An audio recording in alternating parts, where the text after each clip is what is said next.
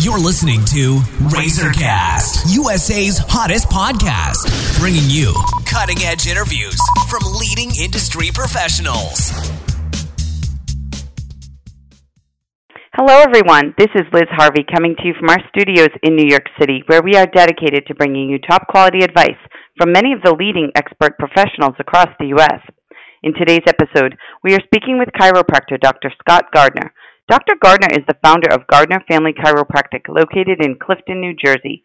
He graduated with honors from Life University in 1997 and attends training seminars on a regular basis to bring the latest research and technology to the practice.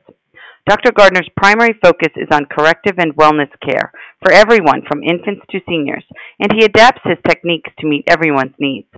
Today we're going to talk about a very important topic ergonomics for work and learning. Hi, Dr. Gardner. How are you today? Very good. Great.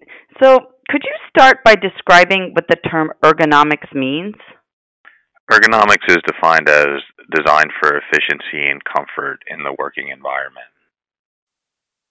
And what are some common health issues people develop as a result of poor ergonomics? Poor ergonomics leads to muscle strain, muscle imbalances, and fatigue. Some examples are carpal tunnel syndrome, tendonitis, shoulder pain, elbow pain, trigger finger, low back pain, and most common forward head posture that can cause neck pain and headaches. And for those working from home on their computer or mobile device, what are some basic things they can do to make sure they have a healthy working environment? Most important, in my opinion, is is a stand-up workstation. If that's not an option, then you want to raise the monitor so the midpoint is at eye level. You want to make sure that the monitor is no more than 12 to 18 inches away. The monitor should be directly in front of you, and when sitting, the top of the thigh closest to the hip should always be higher than the knees. Um, and also, too, want to make sure that we're not leaning to either the left or the right. And many students who are distance learning just want to be comfortable at home.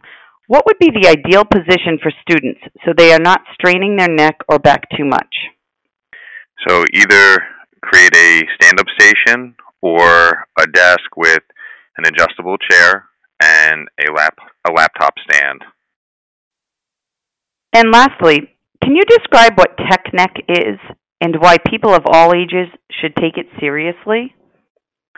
Tech neck is caused by being in a, a, forward head posture for an extended period of time. So whether it's looking down at a, a phone, an iPad, or a laptop, the person takes on that, that forward head posture as their normal posture, even though it really is abnormal. Tech neck can cause neck pain, headaches, shoulder, arm, or even hand pain. All right. Well, thank you, Dr. Gardner. We know you're busy, so I want to thank you for your time and your help today.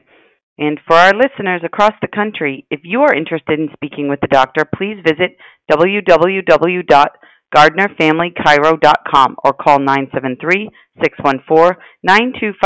to schedule an appointment. And on behalf of our team, we want to thank you for listening, and we look forward to bringing you more top quality content from our country's leading experts. You've been listening to Razorcast, USA's hottest podcast, bringing you cutting edge interviews from leading industry professionals.